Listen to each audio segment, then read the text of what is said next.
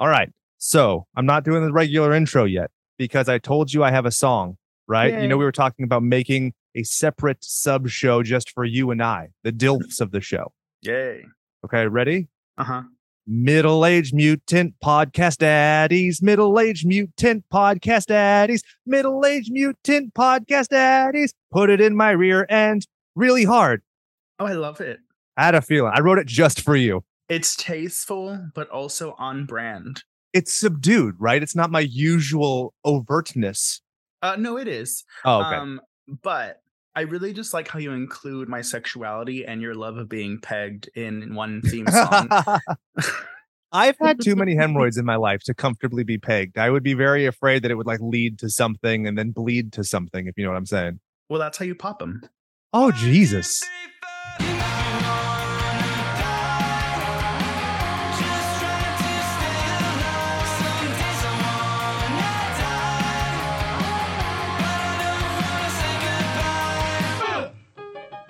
Oh, well, yeah, you're. That's why I have these little Tweety Bird legs. Because every time I do more than one squat, I'm like, oh, my asshole. Oh, yeah. Also, this is Slashers, your new favorite podcast about your new favorite horror media. As you can probably tell from the volume of my voice, I'm not at my real job today. I am in the sweaty, disgusting podcast studio that started it all. And with me, as always, is my esteemed colleague, co host, and cohort, Mikey. Mikey, say hello to the mutant goons from beyond. Hello, mutant goons from beyond. Um, we're the goons.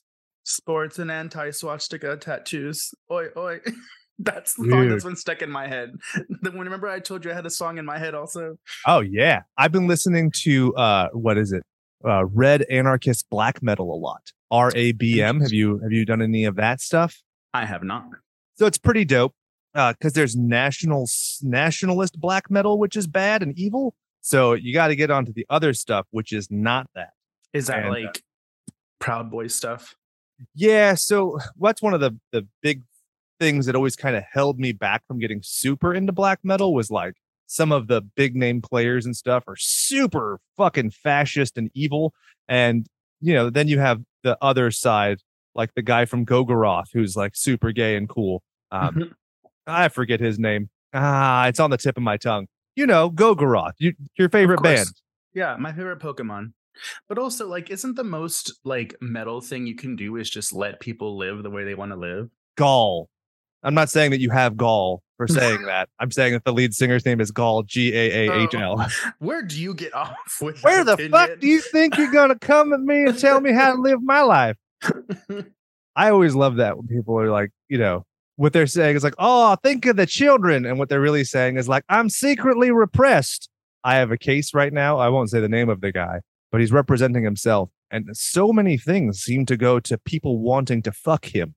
and he is so repressed and obviously gay, but he won't just admit it. Um, so he's accused his ex attorney of trying to sleep with him, a judge, uh, a bunch of other people. Luckily, he hasn't said that about me. He just said he was going to sue me uh, over and over again. It would be the pride of his life from the moment he wakes up to the moment he goes to sleep. No matter how many times the cases get dismissed, he'll keep doing it. And I was like, you realize you just gave me like this is quite literally what a vexatious litigant is, which is what I'm pleading against you right now, bitch boy. Yeah, and like, true or false, it's never a good idea to represent yourself. Oh, terrible idea. Yeah, and also, does he have a ton of money? Oh, no, no, no, no, no. He- So yeah, I can't get super into it, but uh yeah, definitely Yeah. doesn't have like any money. And that's one of the things he, he claims that he was uh kicked out of his last house and mailing address because his landlord said like if he wouldn't do gay stuff with him that he was going to be kicked out. And so I'm like I honestly I've met him in person. No magnetism at all. There have been guys where I've been like, you know what? I'd probably slip you some dick. Oh, You know? I know. I've seen, And- I have the DMs. Yeah. Um. But you know, there are guys where you're just like, no, that it's not even a possibility. Yeah. It- it's not even no, it's hell no. And that's this guy. And then yeah, it's interesting. I'll let you know how it goes. I have a hearing on it tomorrow. Tomorrow. well, I felt very much like you because I was in court today also, but for different reasons. Good reasons. Um, yeah. But it's weird. It's like when you go to court for like foster care stuff. Mhm. Like it's like a bank of cases, and you show up at a specific time, but that doesn't mean your case is going to be talked about at Mhm. that time. They Yep. go through like all these other ones, and it was such a bummer. Like oh yeah, I was almost like, I don't think I want to sit on this call anymore because you hear all these horror stories, and I was like, ugh. I, I would never be able to be a lawyer. I'm way too sensitive. I did one family law appearance early on in my career, and the it was not my case, a case going ahead of me. And the lady insults the guy's dick. He calls her a cunt, and nothing. Nobody says anything. The judge doesn't get upset. There's no bailiff called. They're just like, "This is Tuesday," and I was like, "I that's definitely not for me." Then Yeah. No. I was like super in love with our judge though. She was beautiful black woman, like gorgeous and the way she was she would basically not allow that in the courtroom. Like the way she was just like taking charge and making sure all the lawyers were on top of everything and redirecting conversations that need to be I was like, I love her. So it's as always kids helpful. would say she was a queen. it's cool to have people who you respect on a bench because I find that that raises everybody. I, that's probably what I like most is a good judge is somebody who could go against you and rule against you, but give you like an explanation and have command of their expertise. Like that's fine with me, especially Yeah. on my side because like I have to justify everything to a client, right? So if a judge is going to say I can't do something or argue or what have you, if it's just arbitrary or flippant, then you're pissing me off. But somebody who has confidence and composure and can also like, you know, cajole people, I'm into it. Oh yeah, for sure. And that pretty much goes with everything, not even just being a judge, being any type of figure of authority. Yeah, because uh, Pennywise would say "fuck authority," and that's topical not because of the Bro Hymn band, but because the Pennywise is the clown monster. Uh-huh. Which is what I thought you were talking about at first. And I was like, I don't think. And then I was like, oh wait, we're we're still kind of treading the waters of punk. You have a backwards hat on. I know. Whoa! You know that song? I do. You want to sing it together? No, I already sang once about getting Oh, pegged in the butt skis. Oh, are we gonna get sued? uh you know what's pretty amazing i was listening to how did this get made and they just had like a minute long clip of something and i was like oh yeah you can do that when it's not on youtube. Sick. So maybe we'll do some more audio clips and stuff but yeah, Uh, th- i haven't been on very often. I have to thank you because like my my schedule for the longest time was like i could only do this during the day and now i'm like i can really only do this at night because my work life is on fucking fire and stuff. So uh, this episode, just like the song Bro Hymn, goes out to you. Oh, thanks, dog. But I was thinking it is kind of cool because, like, I know the other co-host schedules are pretty, you know, all over the place, Yeah. and we, we were pretty much the only ones that could do it late. It's late for me, and it's even later for like Aid and Jason. Um, but Aid, who goes to bed four hours earlier than us and Yeah. three hours earlier than us when it comes to time change. during summertime. Um, but yeah, and I was like, it's like Slasher's podcast after dark. So we could totally just like shoot the shit and talk about a movie we want to talk about. No Yeah. structure, letting our tits hang out. Like, And I also feel like I got excited for this in a way like the old school slashers. And not to say that new slashers is bad at all. Like I love it. I listen to you guys even when I'm not on. Uh, but like the idea of just like I almost wanted to do nicknames for this episode and go back to that super old segment just because like it just felt different. And because you you've been around longer than anyone. You haven't been on the show necessarily, but like I. I remember talking to you like fucking three years ago. I mean, that's crazy to think about how long the show has been going on. Um, and you've always been, you've never given me grief. Like, No. whether as a fan, as a co-host, as a friend, it's it's fucking weird to me, honestly, because so many people in my life annoy the fuck out of me. And I was just telling Sierra, like, the reason that Jim is like one of my best friends is because he and I, I have like this is complete agreement of like, this is how much we will talk. We won't talk any more than this. We won't talk any less than this. We're not going to bombard each other with text every day. It's like, this is perfect. And you're like, you're just the remote version of Jim to me now. How does that feel? Oh, it feels lovely. I'm honored. I love it. Slashers after dark. So I wanted to pitch something to you. Okay. You ready for this? Every every butthole has done Creature from the Black Lagoon, right? Oh, is that what we're doing today? Yes. Hence the heel man behind you. Also, I'm going to be uh, I'm I'm committing it to audio phonic uh, record that I'm going to be making a new Slashers podcast shirt, which is Gilman Gottfried, which is going to be a mashup of the Gilman and Gilbert Gottfried because I love them both so much. Now I love holding me like I'm Julie Adams, please. I could get into that. Uh, yeah, send me some good reference photos and I'll definitely do it. Okay. Uh, you can't get mad when I draw your face like shit though. Oh no, you're fine. So You can't be mad if they're completely nude. oh yeah, well I mean that's the great thing about his webbed hand is it can cover a lot of dick meat. It needs to be a big hand. Yeah, I'm a just- girthy hand with some veins in it.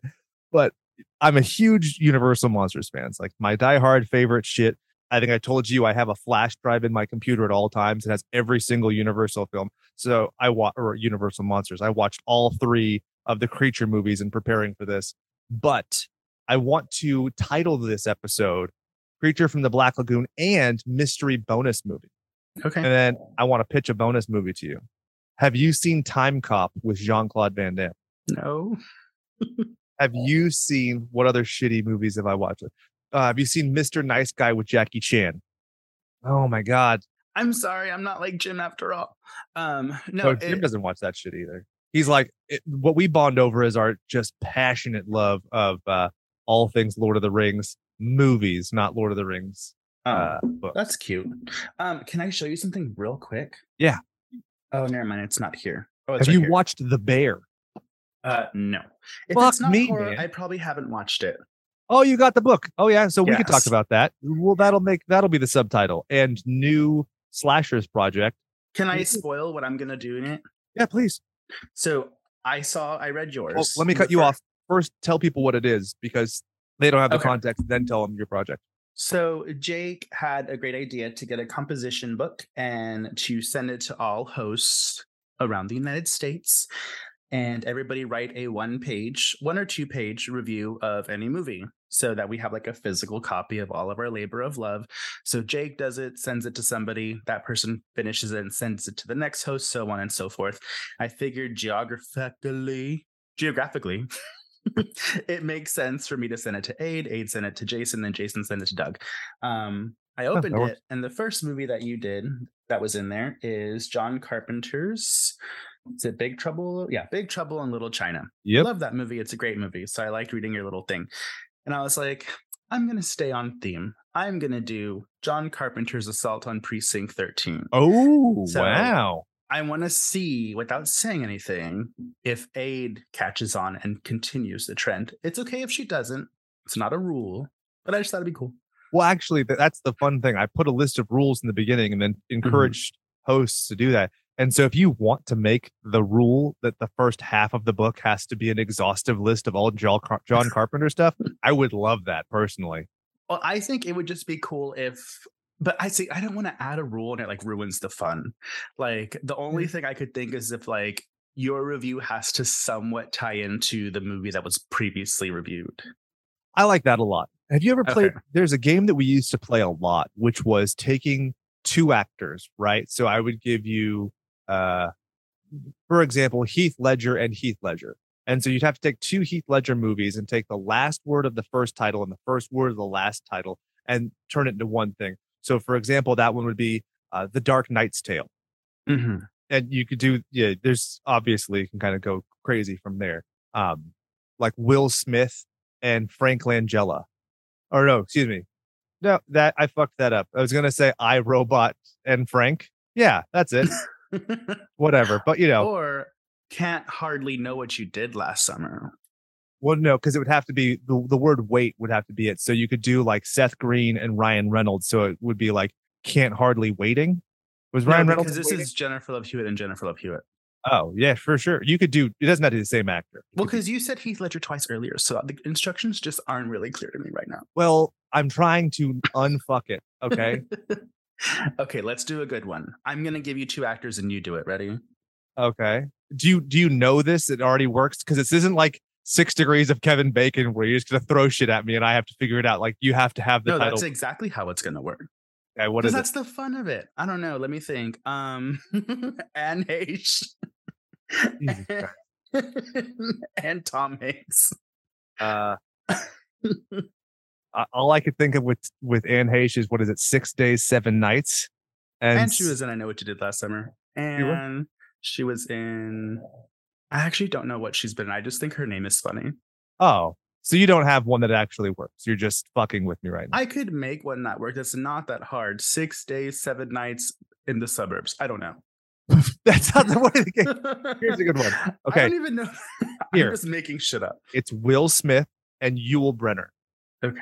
Yul, Yul Brynner is really known for one movie. It was a John Carpenter or uh, excuse me, Michael Crichton adaptation, that Wild Wild Park? Westworld.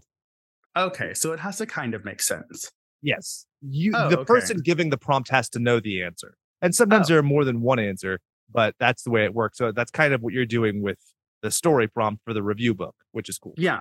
Like RuPaul Charles Manson. There we go. Exactly. If they were movie titles instead of Yeah. Titles these are actors, or excuse me, actors and a murderer. yeah, right. Well, and a musician. Don't forget that Chuck was a musician. The fifth uh Beach Boy. Or fourth. I don't know how many there were. Well, yeah, and then that's the whole. Uh, Brian, it used to be Brian Wilson's house where uh, Sharon Tate got debabied and stuff, Yeah. and de-living. That happened. Unalived. Unalived. Yeah, I like unalived better. So going back to Creature from the Black Lagoon, this was your Mhm. first time seeing this movie. What did you think? Um, so I really enjoyed it. And so basically, I saw it two days ago, and I have the Blu-ray box set of the Universal Monsters. Um, I think there's eight or nine of them. And Creature from the Black Lagoon is the second one I've seen from it. The first one I've seen is uh, Dracula, which did not like. Um, Bela but Lugosi is boring as shit in that one, dude. it, nothing happens. But anyway, Yeah, we're talking about. I'm a big Black. Frankenstein fan, and I'll never forget people pitting those two against each other. And I'm like, how is it that Boris Karloff sauntering around and mum- like moaning is so much more engaging? And I think it, that parallels very nicely with Creature. Am I right? Yeah. So the movie, first of all, isn't very long. I don't know if movies that old are usually long, but it wasn't very long, so that made it easier. The set was beautiful. The underwater filmography was amazing. Crazy, right? It looks like it's a fucking soundstage with how pristine it looks, but that's like Mhm. a real bog in Florida. Yeah. Um, because I believe they're supposed to be in the Amazon. Is that correct? It's supposed to be, yeah. Yeah. Because my only thing was like, I don't think the water's that clear in the Amazon, but I'm Oh, not going to for judge. sure not. um, but it was the main actress is just like awe-inspiring. Like you know, they the people, especially in horror films, especially like when you're dealing with creature features or or Dracula's, there's always the the dame that has a mesmerizing aura to her. And Julie Adam, I believe Adams is her name, she has it. And like I was sitting there and I was like, this woman is like one of the most beautiful women I've ever seen in a movie. And when she's swimming, I didn't know it was originally filmed in 3D, but when she was swimming and he's swimming under her, which apparently is like a sexual undertone, which I didn't really get. Oh yeah. That's the was- pri- he represents the primal desire of the peen, you know, and it's under the surface of your humanity, which that's why she's quite literally above him. yeah. And I just, it, it was really good.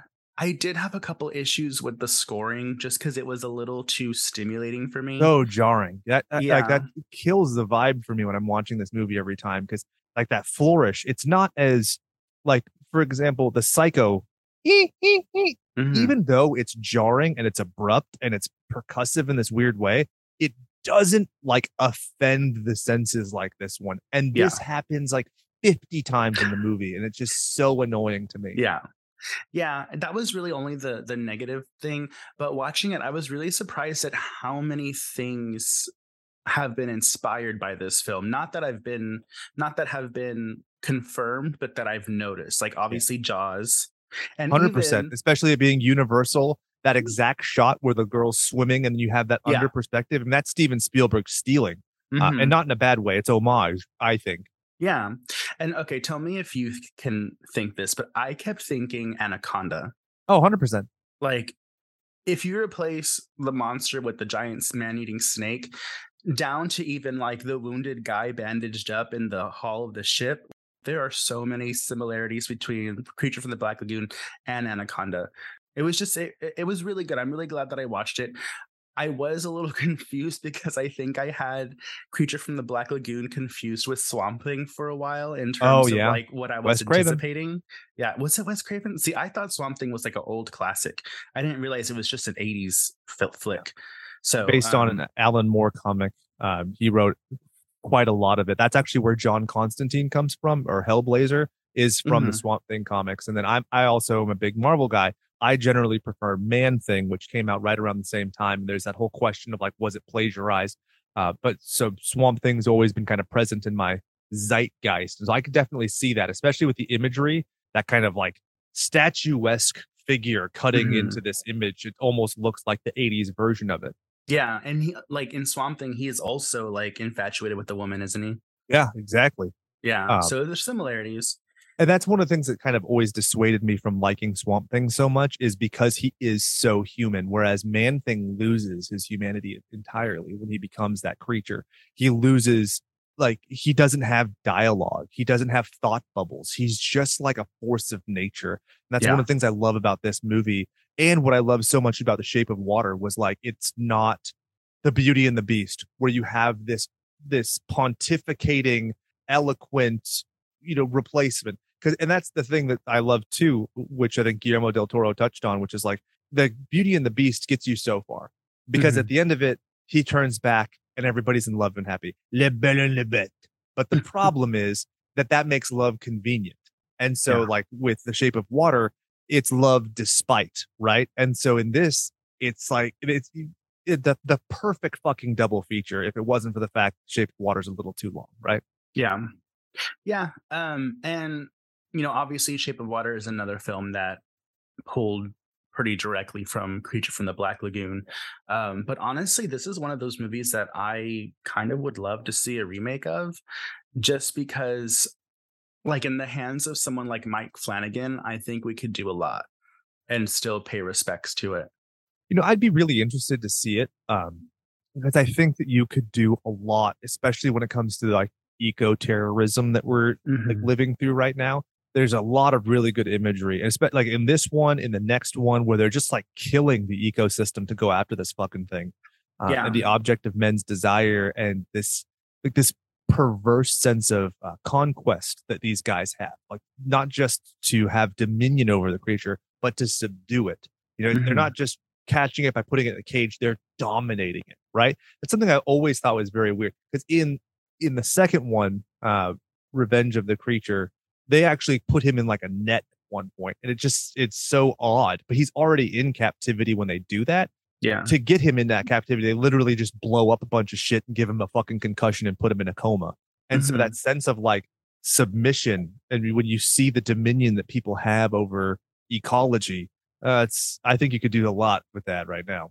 Yeah, and I feel like they, I mean, they didn't really have this thought process back then. I don't think, but they, and I don't even think they meant it intentionally. But there's a part where the main actress is smoking, and they're out there killing the fish. I guess, like, Yeah. they're trying to shock him with this poison, and it's killing the fish. And she has a cigarette, which pretty much everyone smoked back in the 50s 40s whatever and she flicks it into the water when she flicks it into the water it um and when i when that first happened i was like ew i guess whatever Yeah, right. um but then it, it pans down and the creature's down there looking at what she's doing and at first i was like oh so like he's gonna get mad that they're ruining his lagoon and he's gonna try to get revenge and then i was like oh wait no this isn't 2020 Yeah, right. Um, so that would be a really interesting take and i think correct me if i'm wrong but is swamp thing kind of like that where he is impacted by eco-terrorism and that's kind of why he's killing people you know, to an extent, because like if I'm not mistaken, and correct me if I might be confusing my man thing and my swamp thing. Actually, I think it is man thing. Man thing, like the apex of the entire cosmos and multiverse, are in the swamp that man thing's from. I don't think that's the case with swamp thing, but it's something similar, which is why you have characters like John Constantine. Very mystical. So that like the interconnectedness with nature, almost like shamanism, is kind Mhm. of there. But I don't know that it's necessarily always like Captain Planety, if I'm if I could be so bold. Yeah. And I think that could be something that it would be kind of powerful to take on as a theme and just gives more depth to the story. But like I said, I don't think that back in the 50s they were really having that those thoughts about the environment. Yeah, I mean, it's one of the things that's really interesting about looking at old media and looking at it through a different lens than it was created, right? Like last year we did Frankenstein, Bride of Frankenstein, and in talking about Bride of Frankenstein, you taking the queer undertones and you know how heavily that really you can analyze it. Was that the intention at the time, or was that inadvertent? Was that the subtext? Or are we just looking back and changing it? Because I that's one thing that I remember being so in vogue when we were an undergrad or whatever, where it's like, okay, let me just like I'll I'll never forget. I was AP English in high school. So much depends upon a red wheelbarrow next to the chickens covered with dew. And I wrote like a fucking five page essay in class about how that represented the Native Amer- the plight of the Native Americans and the dew is their sweat and all this stuff. And it's like it could have just been a fucking wheelbarrow. And so Yeah. that's one of the things that makes the old movies so interesting is that you can editorialize them with a modern lens. Um, and even in different seasons of your life. Because when I saw this when I was a kid, sure I watched fucking Captain Planet, but I wasn't like, ecology, you know? Yeah. And you know, so it was just to kind of rewind a little bit. So when I've turned on the Blu-ray for the Creature from the Black Lagoon and the Universal trademark logo came up, they did like um and it's so weird because I don't know if I'm getting old or why I'm extra sensitive, but they basically did just like a flash of like a hundred year anniversary of Universal movies, and they were showing all of the movies that they've done. And I was like, geez, like movies used to be magic. Like even the the end scene of Creature from the Black Lagoon, the staging when she's on the rock and she's like, you know, it's super hyper dramatized, but it works. You don't question, oh, well, she wouldn't be draped over the rock ever so elegant. It's like reading a romance novel. You just suspend your disbelief and you, you know, you're all in. Um, and they don't do that anymore. it's Um, also the breadth of this movie, it, it- it- not just this movie, but like movies in general. And I've honestly struggled with this lately, so bear with me. But like, for example, Marvel. You know, like I have a Captain America tattoo. I have over two thousand comics. I have my Marvel Unlimited subscription, and I am so fucking sick of Marvel and so overwhelmed. I'm like, I'm not watching Moon Knight. I'm not. I don't care. It's too much. I, it, gets to the point where it's indistinguishable. Where it's like, oh yeah, is that the lasers from the eyes from this movie or that movie or whatever. Uh, whereas in this era, you couldn't rewind shit. You couldn't pause it. You couldn't go back and rewatch it a hundred times. And I honestly, I wonder if filmmaking has changed and is just so overloaded now because they want that instant gratification. They want those moments that become like almost memes, you know, the fuck yeah moment. Whereas this has a great pacing and breath to where you can have those vignette style images and it's not so overwhelming that you could basically memorize the movie in one go. So if you don't see this again for 10, 15 years, you still have this movie with you. Does that kind of make sense? yeah yeah it's just like a, a the lasting impact of it um and it it goes to show also like so i i y'all have disneyland where you are and do you have a universal studios over there Oh yeah. yeah Universal So- Studios Hollywood, baby. It yeah used to so be buy one day, you get the whole year. So we would go out, get dinner at this place called Thai Toy over on Sunset, shoot down, do the tour twice, and then fucking leave. It was awesome.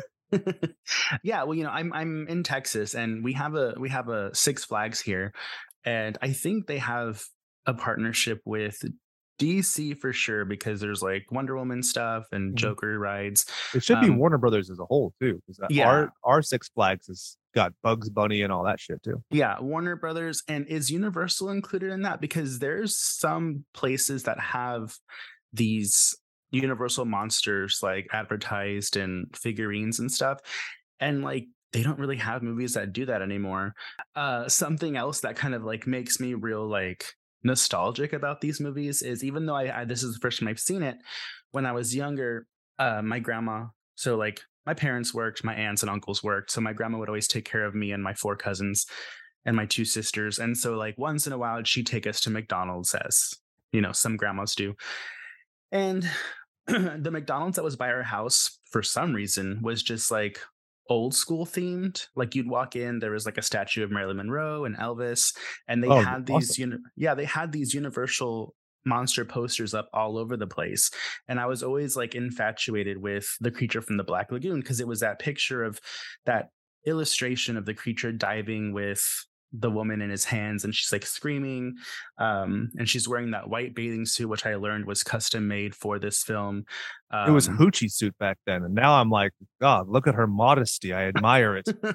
I did notice that they had the cone tits so this was back in the cone tits era um you say it like it's a bad thing they're called torpedo tits i'll have you know. Oh, yes yes the, it's with the, the aquatic theme it's a it's a play on words about how she torpedoed her way into his heart. Yeah. Um, but but yeah, so like you know, seeing those posters and then finally watching the movie, I was like, oh, it reminds me of the old days. So these movies, even if you haven't seen them, it's so pop culture that even if you don't like horror, even if you don't watch these movies, you see it being displayed in so many different ways from figurines to other shows either making fun of it or having something that references it. Um, so it's like it's it's such a pop culture phenomenon for these movies. And is this the last Universal monster movie to be released?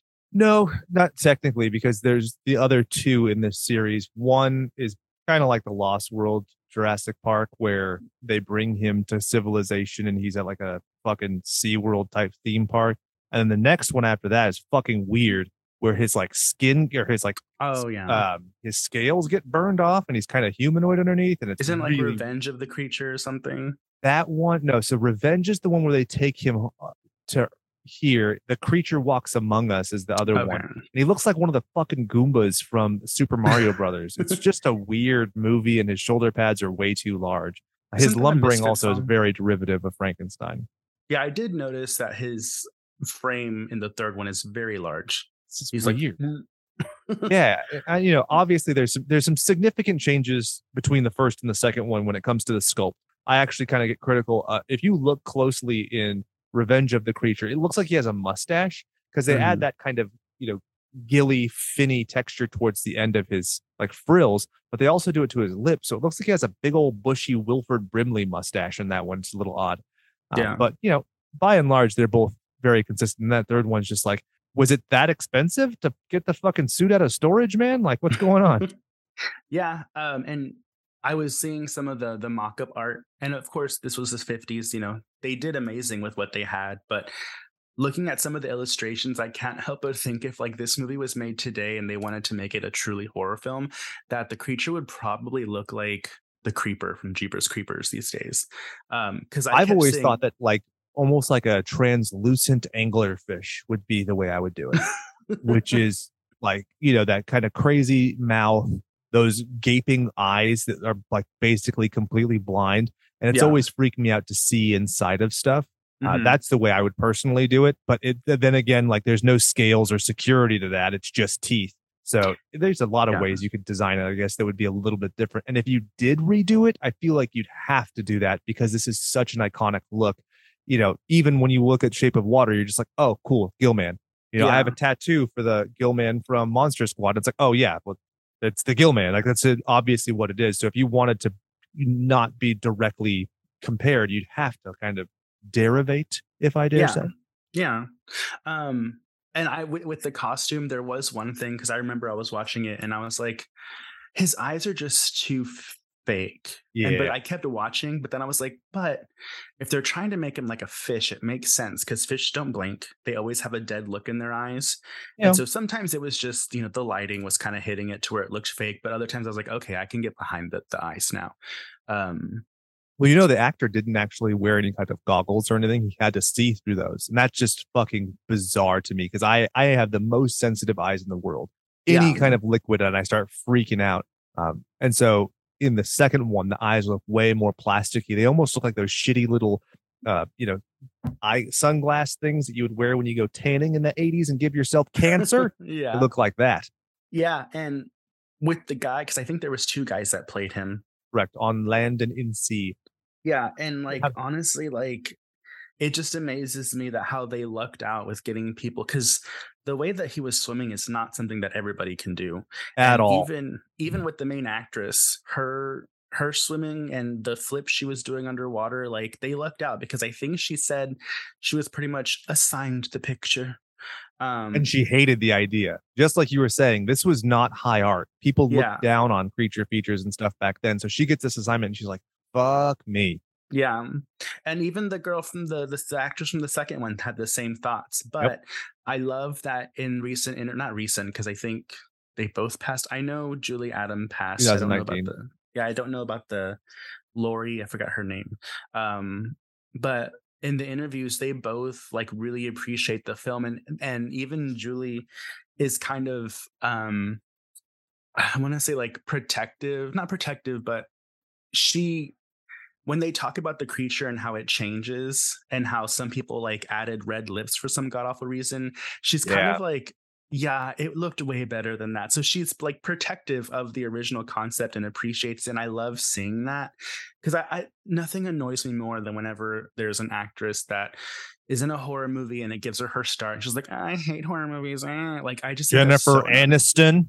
well like just just fake it like you know so many people because it goes jennifer love hewitt um what's her name Neve From Campbell. Scream, neve campbell jamie lee curtis they've all been like we hate scary movies i'm like oh that's funny because scary movies pretty much made all of y'all's careers um so Hell like, yeah. it's so annoying but with julie who is like an icon like it was so refreshing to see her kind of back up the movie and describe in detail what made it great. And then she even talks about the original color of the costume which makes total sense. And when they show a colorized picture of it it looks so cool like that moss green color. And Yeah.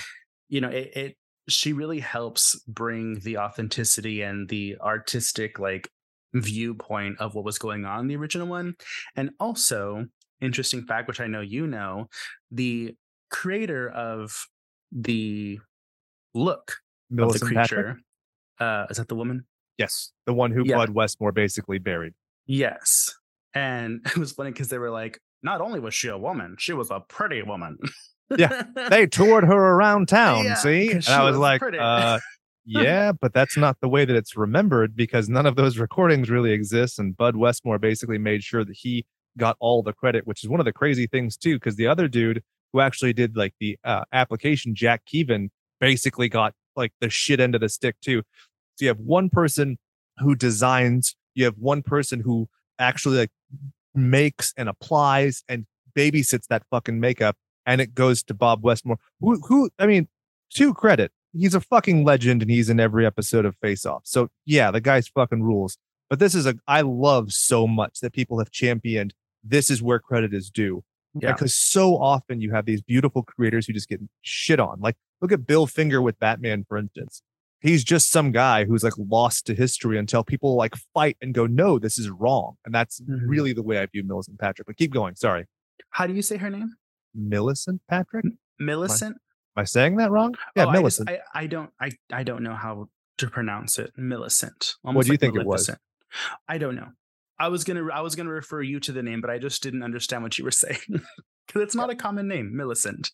Um, but yeah, and you know that was something else is that she was a beautiful young woman and she designed this horrific for the time creature, um, and unfortunately she didn't get the credit that she deserved. But there's pictures of her designing and drawing oh yeah. and it's just it's super cool that you know she was able to come up with something like that and you wouldn't expect it like you have this image in your mind of people that like make monsters and you know the nerd and s- um, study hall drawing his little comic books but no it was this pinup model looking woman who designed the creature that scared millions Yeah. um She was also a Texan, just like you. oh no wonder i love her You want to hear a fun thing? Yes. So when my daughter was about to be born, I pitched uh, that we would name her Millicent, and it was ruined because my wife worked at a restaurant called Millie's when she was in high school. so she was like, "I can't have my daughter, you know, it's a pretty you know. badass name though Well, I also um, I had pitched so Julie Adams, her actual name is Betty May Adams, and I had pitched that as well. And my wife was like, "No, we're not from the South. You don't do that." No, It's okay. Damn I really, I really wanted to name my daughter Peggy, and I'm pretty sure they Adam said no because of the reason your wife said no to Betty. Um, They're an old 50s diner lady, uh, uh 50 year old diner, diner waitress names. Sorry for any listeners named Betty or Peggy. Well, I pitched um, the name Gail to my wife, and she was like, What the fuck is this? 1910? I was like, Shut up, woman. Gail Hailstorm. Um, I have a question for you. Yes. If you had the choice, and we don't need to get in specific, what about my family? Blah, blah, blah. Pretend you have the same family. If you could choose, would you choose to be in the now and see what future classics could possibly come up in the next couple years? Or would you have preferred to live in the time when you were able to see these movies for the first time in theaters? A hundred percent relive these movies. And I'll tell you why. Because I, the amount I would need to curate modern content would take the fun out of it because there is so much content now. I feel exhausted daily trying to keep up, yeah. whether it's horror, whether it's superhero stuff, whether it's anything. I just feel so behind. And that's one of the things that I love about this show and why, you know, even when the sh- this show is not convenient to do, it's hard, it's arduous, it's stressful. Um, but I love it because, and one of the key things, obviously, is hanging out with my friends, but it's also making myself indulge in things that I love because yeah. I am the fucking worst with self love. Like my wife and I, uh, I've been talking to a therapist, and she was just like, "Look, resting is not like self time, and that's like all I'll let myself do." Uh, yeah. My wife and I, we went to a um, a an ice skating rink that was right next to my law school, and she was like, "You must have been here fucking all the time." And I was like, "I went like twice in three years," and she was like, "Wow," and I was like, "I don't do the stuff I love I I work and I work and I work until I have nothing left, and then what I the my downtime is, is just exhaustion, right?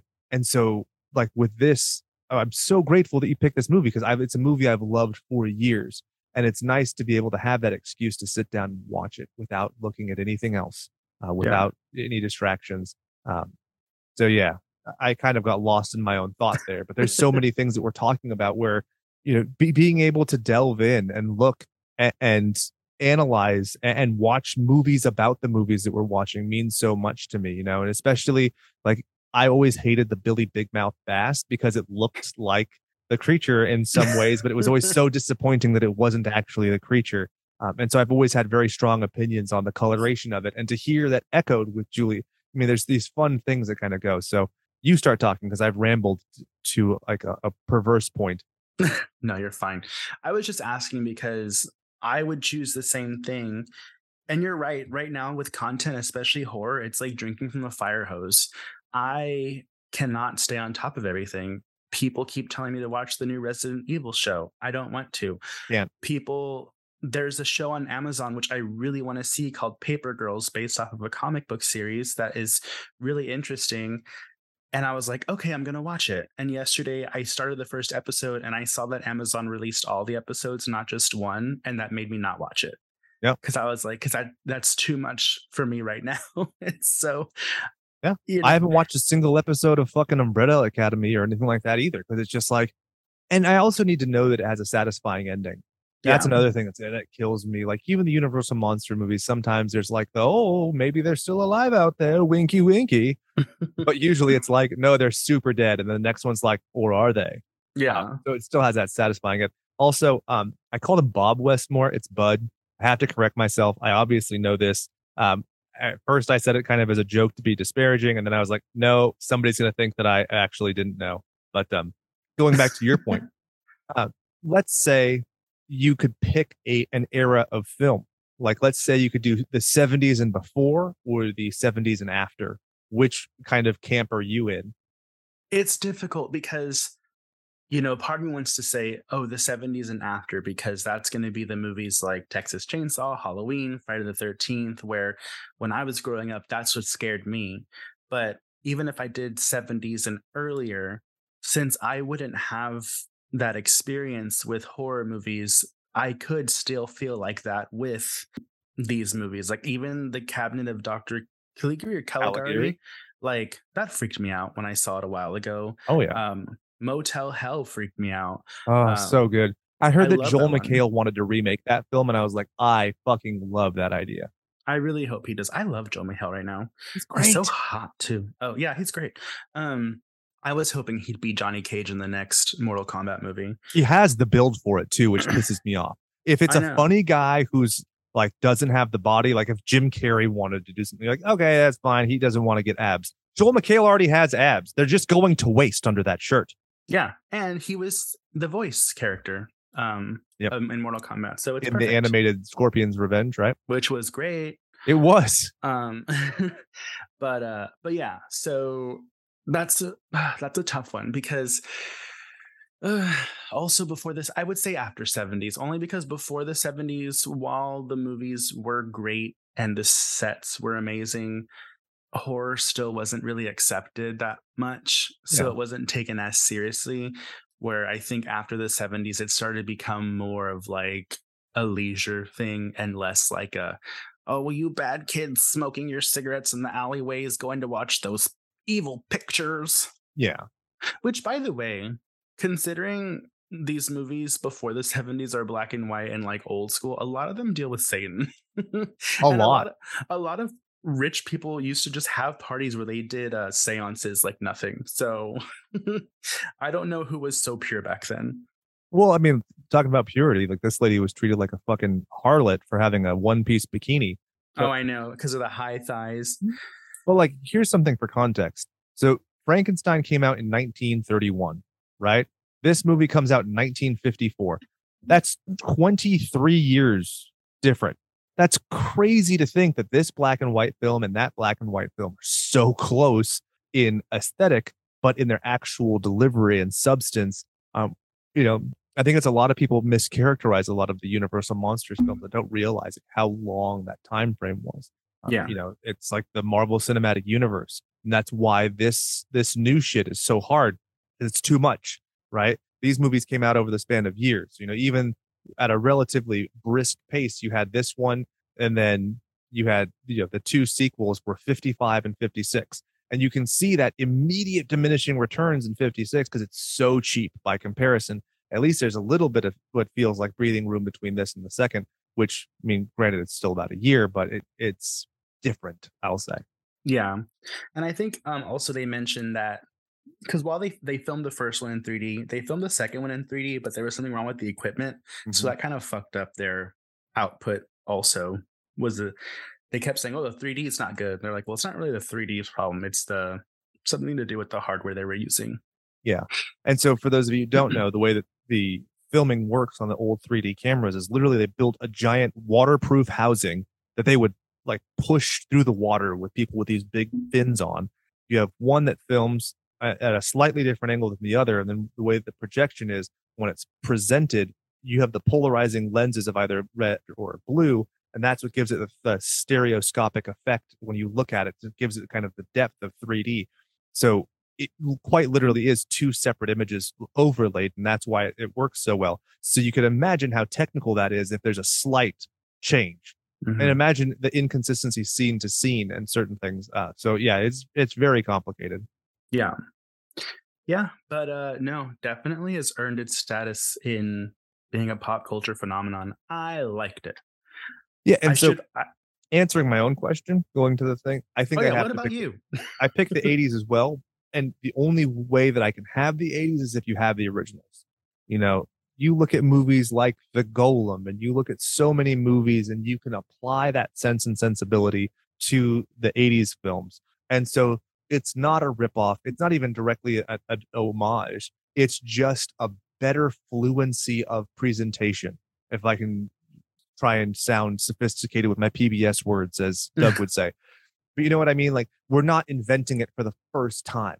So we we already skipped that in- infancy being a little like horsey coming out of a vagina and kind of like awkward walking. We're already kind of to a brisk run by the 80s. But Yeah. you know, I love all of the Universal Monsters films. If you you know, especially the fans, if you want to see have us do more of these, I would love to. The only reason we haven't really ever done it in the past is because there is such a, a huge existing amount of content creators talking about these films. Uh, now, let me ask you this: comparing the creature to any other Universal monster film that you're even aware of, uh, where does it rank in terms of the creature itself? Then we can go to the movie. Mm, the creature itself. Like in terms of which I think is the most frightening. Anything. I mean, frightening, impressive, um, sympathetic. I mean, that's honestly, it's super hard for me because the inner side of my right forearm is Frankenstein, the outer side is creature, and it's like one A, one B. Yeah. I don't think the creature would be again like as fluent if it didn't come out 20 years later, where it could build off of some of the themes of this hideous creature who just wants to be loved, right? And yeah. obviously the makeup and everything comes out of it and is much better in that regard too. Uh, so you can compare it that way. You can compare it just based on the spookiness. Um, I would have to say so. To top it off, I have to open it up with I think the creepiest uh, Universal monster is the Invisible Man. I love it. Fucking crazy. Tried to pitch Griffin for my son's name. My wife didn't take that either. So you can see how into the Universal monsters I am. Yes, um, but I would say my my number two spot is tied between Frankenstein and Creature from the Black Lagoon, only because I feel Frankenstein is a little bit more relatable, but that's also because he he doesn't talk, but he's more. You can tell more of what he's saying by his gestures, and he has more. He's more humanized than the creature is. You can empathize the, with him because he's expressive, even when he yeah. has that kind of dead-eyed stare. You know what's going on behind the eyes, whereas this there you can't even see the actor's eyes, regardless yeah. of which actor it is, whether it's uh, Ricou Browning or Ben Chapman. It's just a mask. And sure, you have like the air bladders working the gills and stuff, but mm-hmm. it, you, it's hard to impress upon like that feeling. So I'll, I'll yeah. definitely agree with you on that. And then also when Frankenstein does kill someone, it's an accident. Whereas, yeah. you know, some people try to make the case that um, creature from the Black Lagoon, you know, he showed up to people, you know, partying in his house, so he gets upset. It's like, but he doesn't really like just get upset. Like he kills people that we would consider innocent, you know, without. So I think he is he is a killer, whereas I think Frankenstein was a misunderstood monster. Um, well, it, it also comes to nature versus nurture, and this is something that it, people very often mischaracterize nature versus nurture as the way that you have to have been raised and kind of indoctrinated. But the the nurture element can be a lack thereof. Mm-hmm. I think mm-hmm. that's something very true with Frankenstein specifically. He's just like an idiot. When he kills the little girl, it's because he doesn't fucking understand. Like he's like, "Oh, you you could float." You know, yeah. it's not. I mean, he could have. She just couldn't swim. Yeah, dumbass. It's her fault. Yeah, it is her fault. But with you know, you have to get into is that his intrinsic nature? No, it is a lack of tutelage. It is a lack, and so you can even impress that on it upon the father. You know, Frankenstein, Doctor Frankenstein, uh, mm-hmm. and how it's his failure. And with this, it is the creature's inherent nature, but it is not. Even then, you're not necessarily thinking it's malicious, and so it's this really cool kind of analog between the two of them. Yeah, yeah, but I say they still both kind of pair us. I mean, tie us number two because what one lacks, the other one makes up for, and vice versa. Um, and also the mastery of craft when you go from Invisible Man and the prop work and the design work and the cleverness of it and the mischief of it and the brev- and then you can really take that kind of craft and apply it to this. It, it's almost like, and I know that they're not very comparable, except for the fact that it's somebody perverting science and what have you. But if you put, you know, Invisible Man on one side and Frankenstein on the other side, in the middle of that Venn diagram, I think there is a creature of the Black Lagoon. Yeah, I could see that. Because I think the Invisible Man is on one spectrum, cold blooded killer. Um, Frankenstein is just kind of an empty shell that is willing to be filled with stuff, whether it's love or hate. And then in the middle, you have the animalistic killing out of necessity, not because of hatred. Um, and that's another thing when you get into the Invisible Man is talking about like was he that way or is it the drug? Because that's one of the things they talk about. They even give him sympathy where it's like he wasn't psychotic. He was made psychotic because he attempted to pervert science and so that or pervert nature. And if you do that with Creature from the Black Lagoon, he didn't kill anybody till they start fucking shit up. Yeah. Right. And so whether you're talking about encroaching on his domain, I don't think of it as simple as that. I don't think this is a territorial situation. This is definitely a push back from nature on man treating it like it's the domain, right? Yeah. And not just where you're living, but also under his, their dominion. They're controlling, they're contriving, they're taking what they want. They're not giving anything back. Mm-hmm. Yeah, and um, I also think I wanted to highlight some of the scenes. So obviously, this movie is like should be shown in film class for cinematography lessons because it was just beautifully shot. The swim scenes where they're swimming lateral with each other, but also there's some really good, legitimately creepy scenes where he's off in the distance. Oh yeah. Um, even like there's even one where everybody's in the foreground and in the back in the trees you can see his silhouette and i was like that's very halloween um or when Oh, he's yeah. coming when he's coming out of the water in the distance like those are really effective and they didn't really have this this way of thinking back then but i was kind of hoping that they would have done uh, that a lot more in like the first three quarters of the film Yeah. and then the last quarter actually show him more because that's how we've kind of learned after watching these films come out that Jaws, right? yeah like the longer you take to actually show the more tension you build and it makes it scarier um but they just didn't have that information back then Well, it's also hard because a lot of people mischaracterize the 50s um, and treat this as the first like true creature feature. There have been other things, um, at least in the area. This is just happens to be like the best one. It is an exemplary example when it comes to the design work, the articulation that it has. And that's a great blend as well. You're talking about the swimming scenes. That's Jack Arnold, the director. He storyboarded everything himself. Mm-hmm. And if you look at the storyboards and you look at the film, he got it. Like he, there's not a, a DP changing everything on the fly. And then if you go to Herman Stein's music, that's one thing I'll say. That jarring, cacophonous sound of that fucking flourish, it's so annoying. the, the serenity of the scenes where they're swimming so beautiful and it's so tranquil. I mean, you could compare it to fucking Fantasia for Christ's sake, and the way that it's like the sweeping overtures. Uh, so yeah, it, even if you want to just look at it purely from a film historian perspective, uh, those are immaculate. Yeah. Yeah. No, it's it's almost a near perfect horror movie and it's definitely a staple in the foundation of horror in I don't know. I was going to Yeah. say horror in general. But um if you haven't familiarized yourself with it as an audience member and you've been like, oh yeah, it's beaten to death, or oh yeah, it won't live up to the hype. That's the thing. There's so many things about this film that work and still work today that you're you're only cutting off your nose to spite your face. You know, if you're saying, oh yeah, well, you know, that there's been better creature sets. Okay, well the story's still good. Oh well, you know, the story is derivative of this, that. it- Okay, well the cinematography is still good. There's enough there, and also it's it's fucking breezy. It's what is it, 91 minutes or something like that? You, oh, I don't even think it's that long. all right, hold on. I'm googling, and it's 80 minutes. So you even better 16 argument. minutes. Yeah. Um, honestly, for me, the best way to watch these movies because it's how I've seen all of these. So I got this box set when Olivia was born. So she is, I don't know, she's five. So I got it like five years. No, Olivia's not 17. Um, and when she was about, excuse me, COVID cough. Middle-aged Um, mutant podcast daddies. She's 17. You're more middle-aged, so my song works better. Thank you. Oh, okay, perfect. We're the same age. If I have a teenage daughter, you'd have to have a teenage daughter. No, I Um, wouldn't, because I'm a late bloomer, dude. I lived Oh. it up. I partied so hard before I got my babies made. Oh my goodness.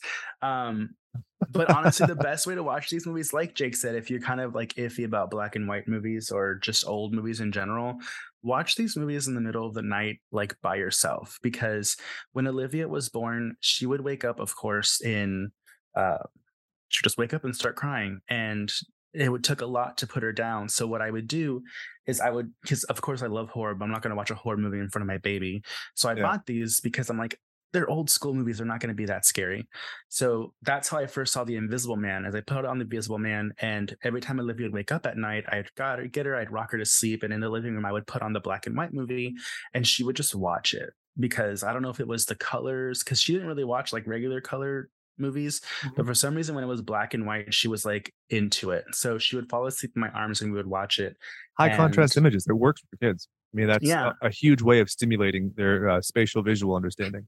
yeah so i mean there's proof right there and you know she would watch it and of course she didn't know what was going on she was little but like that's when i saw the invisible man i was like this is actually kind of creepy um and then i saw frankenstein that way and frankenstein actually um has a special place in my heart because i saw frankenstein with my stepdad who passed away a couple years ago and we saw it pretty recently together um because he was like, You've never seen it? And I was like, No. He was like, You're like the horror guy. We have to watch it. So I had a very good relationship with my stepdad. So unfortunately, he passed. And so Frankenstein will always kind of be something that I remember him by. Um, but they they're just it really like it sounds cheesy, but it's just magic. Like movie magic. When they say movie magic, this is what they're referring to. And I haven't really seen anything that's made me feel the same since, except everything everywhere all at once. I don't know what it's called. I've been calling it that. Is that the correct title? Yeah, I watched Okay. that. That was good shit. Yeah. That's probably the closest thing to come out in a long time. Um in terms of like spectacle, yeah, I mean that's one of the things too is so often things are done, you know, to death where it's like, okay, well, it's just we we're doing a lot of multiverse stuff right now, and that's okay because if it's done well, it doesn't matter. You know, like I, I had already seen fucking Frankenstein by the time I saw Creature from the Black Lagoon. I'd already seen Phantom of the Opera. A lot of these things where you're talking about the hideous creature longing, right? Mhm. but it doesn't subvert that these movies are good and they're high art in that way. Uh, you know, and also like I fucking love. I don't know if you've ever gotten to watch them, but the Abbott and Costello, like the you know the Abbott and Costello meet Frankenstein's my third favorite movie ending of all time with Vincent Price playing the Invisible Man in the boat. I mean, there's the it, there's a funness to it too, and an excitement, and it just feels content. It feels cutting edge. Yeah. you know, like sometimes you see mm-hmm. these young whippersnappers, and you're like, oh, this person's cooler than I ever was. They're, they're Yeah. like I watched Turning Red or like Onward, and I'm like, this is this is the shit. Where was this when I was a kid? yeah. You know, because it's just so innovative to a certain extent. But then, you know, that's just the way that I feel that cinema is hopefully going to progress mm-hmm. instead of it just being like, oh, here's Dwayne Johnson. He's playing a dog, uh, In which the I jungle. just saw. Yeah, right. The He's always in the jungle. The crypto, the crime dog. well, speaking of cartoons, fun fact. Did you know that Scar from The Lion King before his name was Scar is is it Taka? Something about Taka? Because they were like, this is why you don't be mean to people because they'll try to kill you. So was it like Mufasa means king and Taka means garbage. Oh, So Jesus. Like, yeah, of course they were gonna try to kill his brother. Um, apparently, there's a novelization of The Lion King, and they talk about uh, Scar's name before he got the scar. So Um, actually, there there is a novelization of The Lion King. It's called Hamlet. Oh, here we go. Am I recording with aid right now? It's actually uh, what is it? Kimba the White Lion. I don't know what that is. It was a Japanese movie that was the same fucking. That, I think that's why people very often love to make fun of the Lion King in that regard because Disney marketed it as the first original Disney shit that wasn't Hans Christian Andersen, whatever. And it's Yeah. like, no, it was Shakespeare and this fucking anime from 20 years ago. You cuck. Um, oh, I want to watch the anime. speaking of Scar, did you know that his corpse is draped upon Hercules in Hercules? Yeah, Hell yeah. I, I noticed that when I first saw it. When I first Oh, saw it, I yeah. was like, "That's." I, I totally body. knew it too because I was I was like a cool kid who like knew stuff. I was I know. When Aid isn't usually- here to pick on, I have to pick on someone, Mikey. I know. I usually don't catch those things at all. Like I'm very unaware of those like Easter eggs and stuff, but that was very specific, like scar. so I, it's hard to miss. I Um, imagine you watching Wayne's World and the part where Robert Patrick makes a cameo. You're like, oh, that's just a, an angry looking cop. Um, I wouldn't catch it because I have no idea what you're talking about or who that is. Um, The T one thousand, you dirty dry humping bitch. the T one thousand. Don't don't do this right now. I don't know what that is. I only have so many friends. I can't lose anymore. is this an exterminator reference? Not X Terminator, Terminator. X Terminator is a different Oh. film franchise, and it's bad, but also kind of adorable. I actually Oh. saw that at the New Beverly Cinema. Thanks, Quentin The only time I saw The Terminator was when we did the Patreon showing of it, which means I was not paying attention because we were talking the whole time. the entire time, and then some afterwards, and a lot before. Those Yeah. go a little bit too long, but hey, audience, if you would like to become a Patreon patron, that helps us get in the same room at the same time. You know, guilt is a great motivator, and Mhm. so uh, us feeling like we owe you something would be a great way to get us to actually collaborate and get time together. Um, and I would love to do it, especially with summer coming to an end. Uh, if you have any movies that you'd like to pitch for it, please let us know. Patreon.com slash slashers pod. Super easy. There's going to be more content coming. I pinky swear. I hope to be doing a lot more of these like one off kind of things. And I'd love to do more Universal Monsters. So please let us know. Slasherspod at gmail.com. If you'd like to buy shirts, including but not limited to the Gilman Gottfried shirt, which I promise I'm going to be making, absolutely go to redbubble.com slash slasherspod, I think it is, or it's the reverse. Whatever. You fucking find it. slasherspod at gmail.com, slasherspod at Instagram, Facebook, ad infinitum in perpetuity henceforth. Mikey, is there anything that I'm missing? Um, no, you pretty much covered it except for on B Movie TV. Go ahead and download that on your Roku so you can check out Doug, who does Friday Night Action, and Saturday Night Terrors with Yahira and Jake, sometimes on uh, syndication. And then Sunday, Grandpa Oats, which is Doug's project as well. So, got to give some love to our little Dougie Fresh. Hell yeah. And he's got a movie coming out soon. We're to be, I actually had the distinct pleasure of designing the fucking poster for it. And it was one of those things really where, like, instantly had this idea in mind. I made a mock up, texted it to Doug, and he was like, Yes, he literally hasn't said no to me in any creative endeavor ever.